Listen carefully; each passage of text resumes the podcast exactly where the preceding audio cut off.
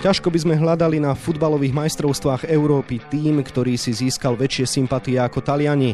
Prečo hrajú nielen účelne, ale aj atraktívne? V nedelu si vo Wembley zmerajú vo finále sily s Angličanmi. Na úspech týmu Zapeninského poloostrova sa pozrieme v dnešnom podcaste Deníka Šport a športovej časti Aktualít Šport.sk. Príjemné počúvanie vám želá Vladimír Pančík. Nenájdeme na Slovensku futbalového trénera, ktorý má bližšie k talianskému životu, kultúre a v neposlednom rade futbalu ako Karol Marko.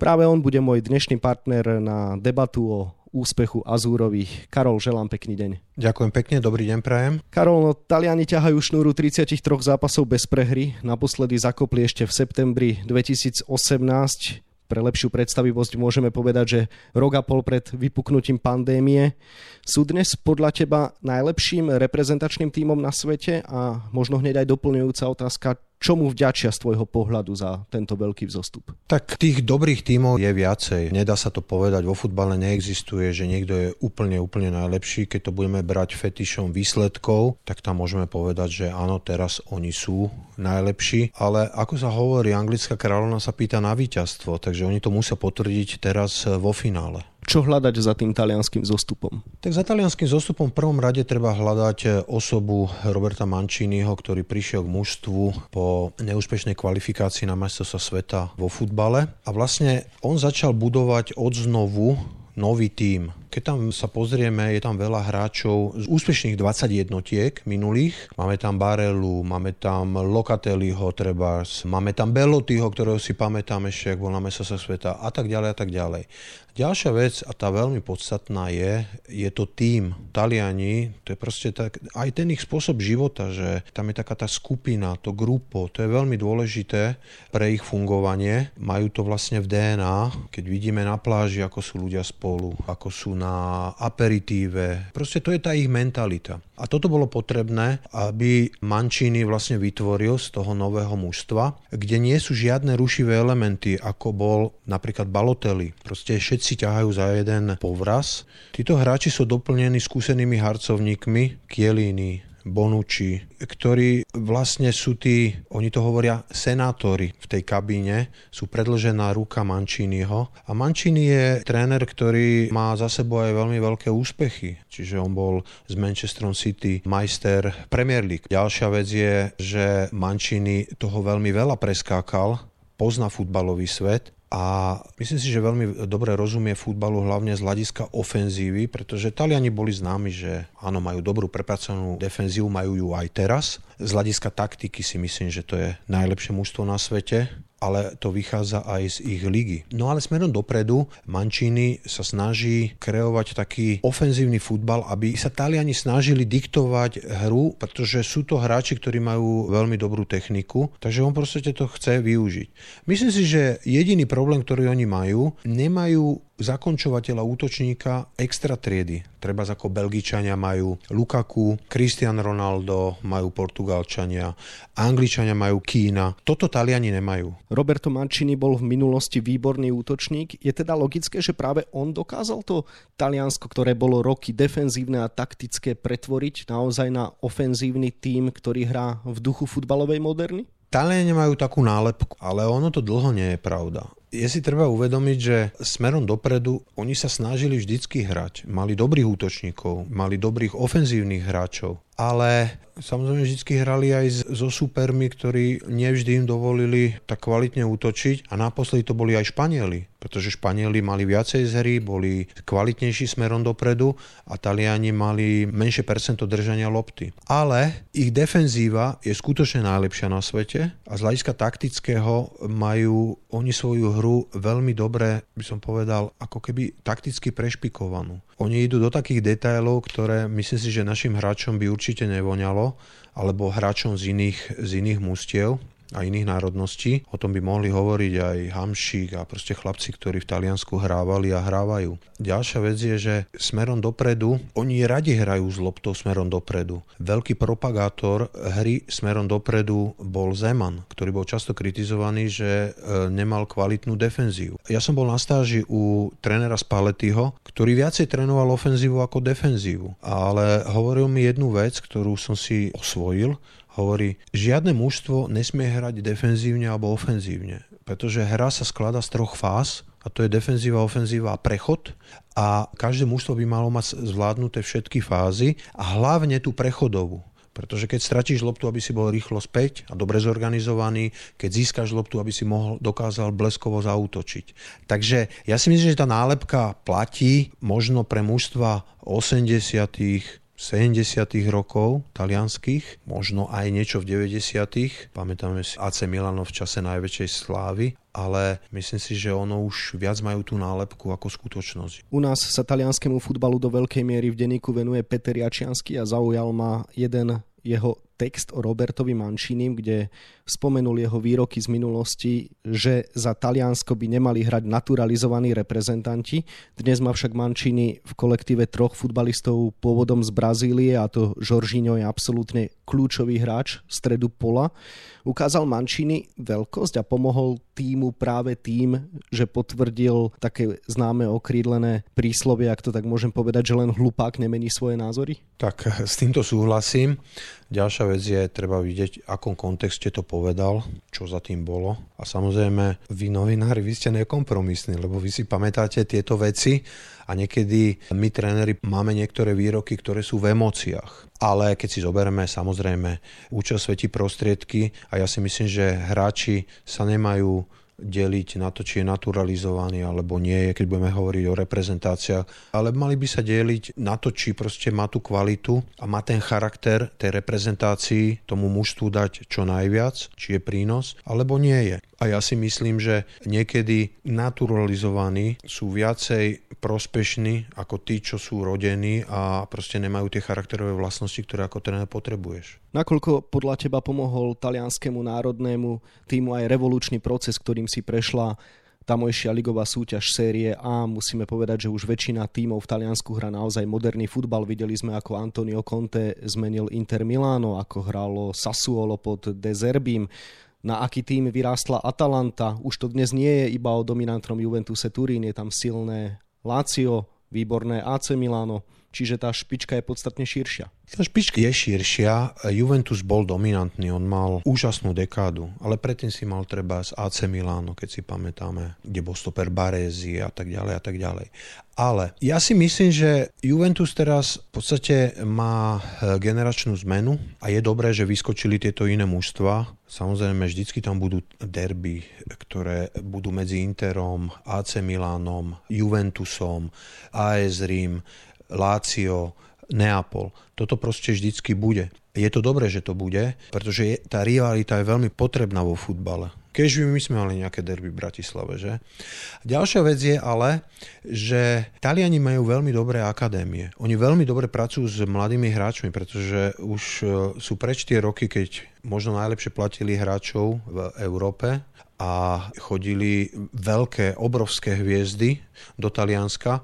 Teraz oni, oni si musia aj vychovať hráčov. Ja som bol v akadémii treba z Udineze. Udine je mesto možno veľké ako Trnava, ale tam je taká akadémia a také zázemie, aké nie je na Slovensku, proste možno ani v Čechách nie. Veľmi pr- dobre pracujú s tými hráčmi. Keď si zoberieme Atalantu Bergamo, tréner Gasperini tam je už viacej sezón, a on stále pracuje v úvodzovkách s bezmennými hráčami. Títo bezmenní hráči, keď to tak môžem povedať, sú z hľadiska takého kontextu marketingu a publicity. To sú hráči, ktorí ale sú ochotní tvrdo pracovať, sú veľmi dobre fyzicky pripravení, pretože v Taliansku fyzická príprava je veľmi ťažká, ale tí hráči z nej skutočne vychádzajú dobre pripravení.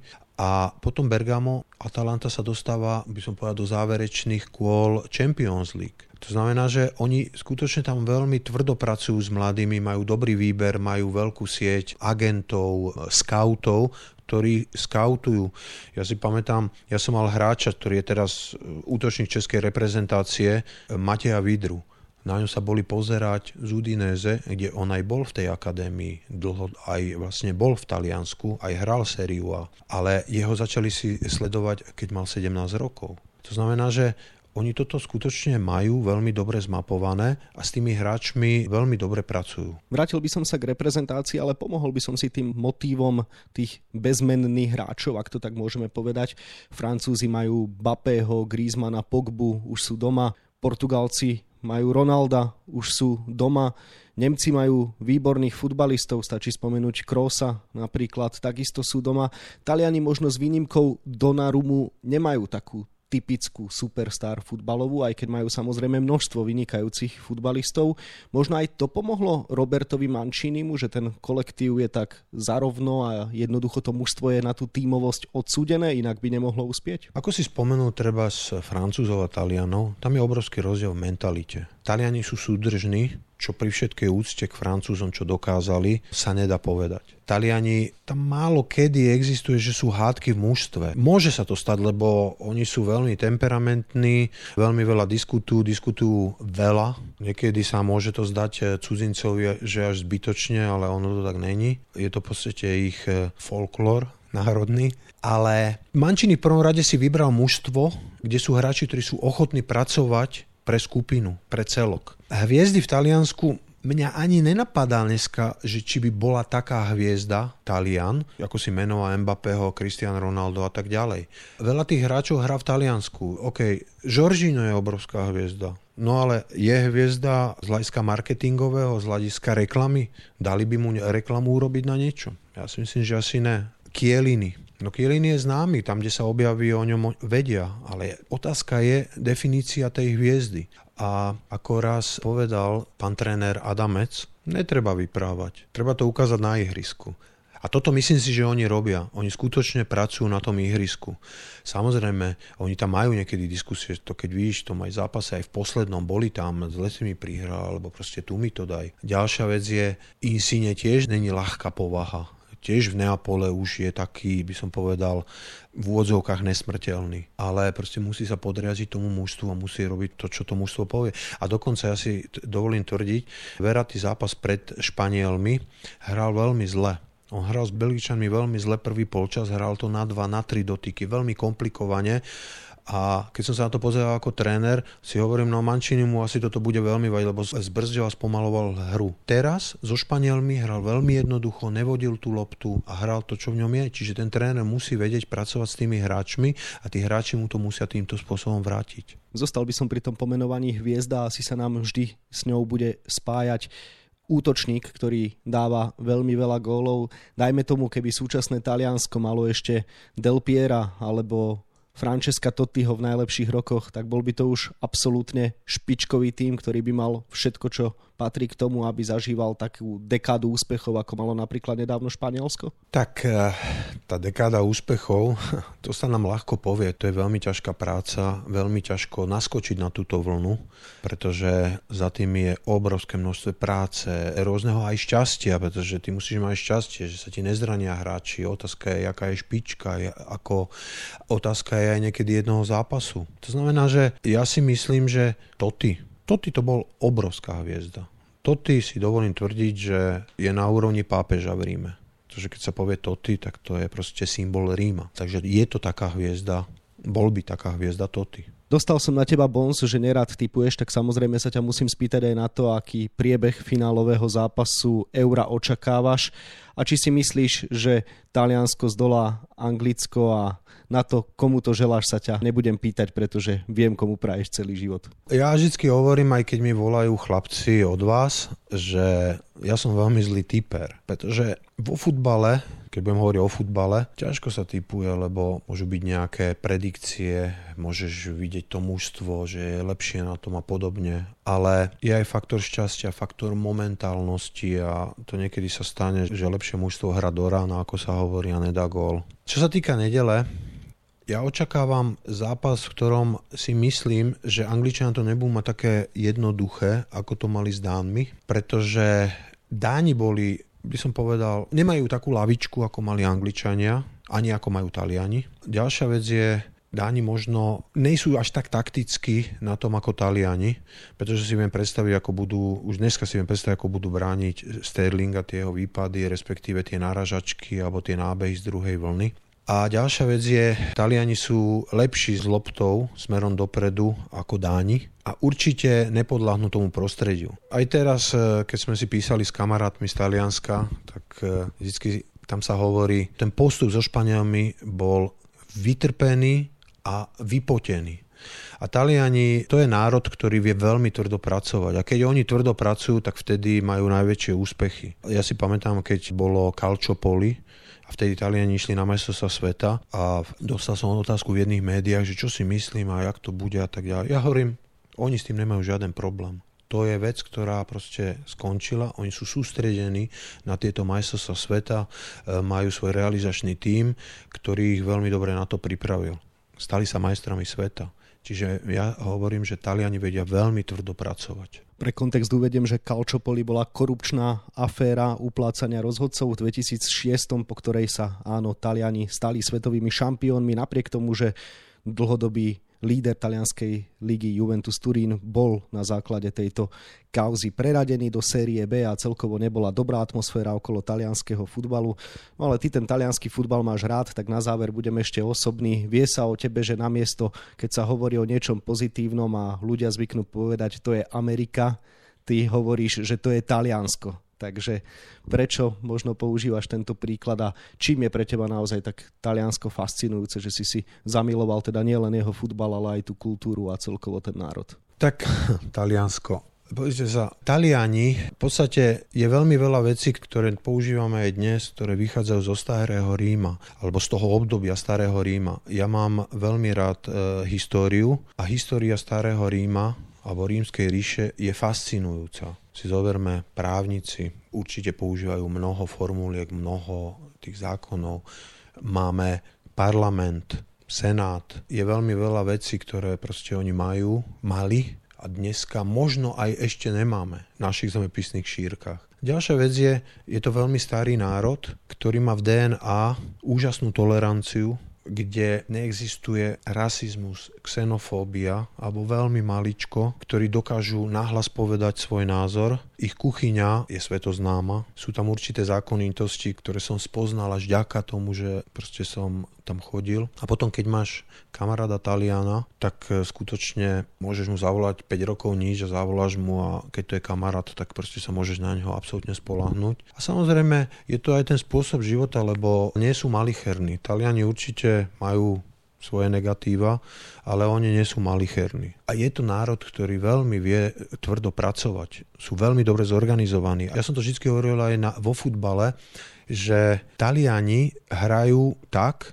ako boli zorganizované tie rímske légie. Proste to bola jasná organizácia a to je fascinujúce, ako vlastne tie veci do seba zapadajú. Mal som raz debatu s jedným môjim dobrým kamarátom, dodnes sme kamaráti, ktorý je dosť tak prorakúsky orientovaný, aj pracoval v Rakúsku a mi hovorí, aký je tam poriadok a tak ďalej. Samozrejme. Ale ja som mu vždycky hovoril, vieš, Taliani majú možno, sa ti zdá, neporiadok, ale to je tak poriadny neporiadok, že všetko perfektne funguje s úsmevom. Že tí Rakúšaci sa toľko nesmejú. To bol tréner Karol Marko a samozrejme a nie len tréner, ale aj veľký fanúšik talianského futbalu, ktorému ďakujem za rozhovor a želám ešte pekný deň. Ďakujem pekne, majte sa a príjemný zážitok z finále. Futbalovému euru sa viac venujeme na webe Športdeska a takisto v denníku Šport. V jeho dnešnom vydaní nájdete aj tieto témy. Erik Černák sa stal prvým slovenským hokejistom, ktorý zažil úspešnú obhajobu triumfu v NHL. Jeho Tampa Bay zarmútila vo finále Montreal s Tomášom Tatarom. V poslednom zápase uspeli blesky 1-0 a celú sériu vyhrali 4-1.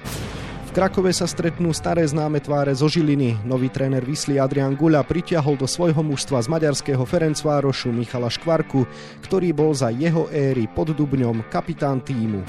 Vieme hrať aj lepšie. Tieto slova povedal tréner Vladimír Vajs po víťazstve 2-0 v podaní Slovana Bratislava nad Šamrokom Rovers v úvodnom zápase Ligy majstrov.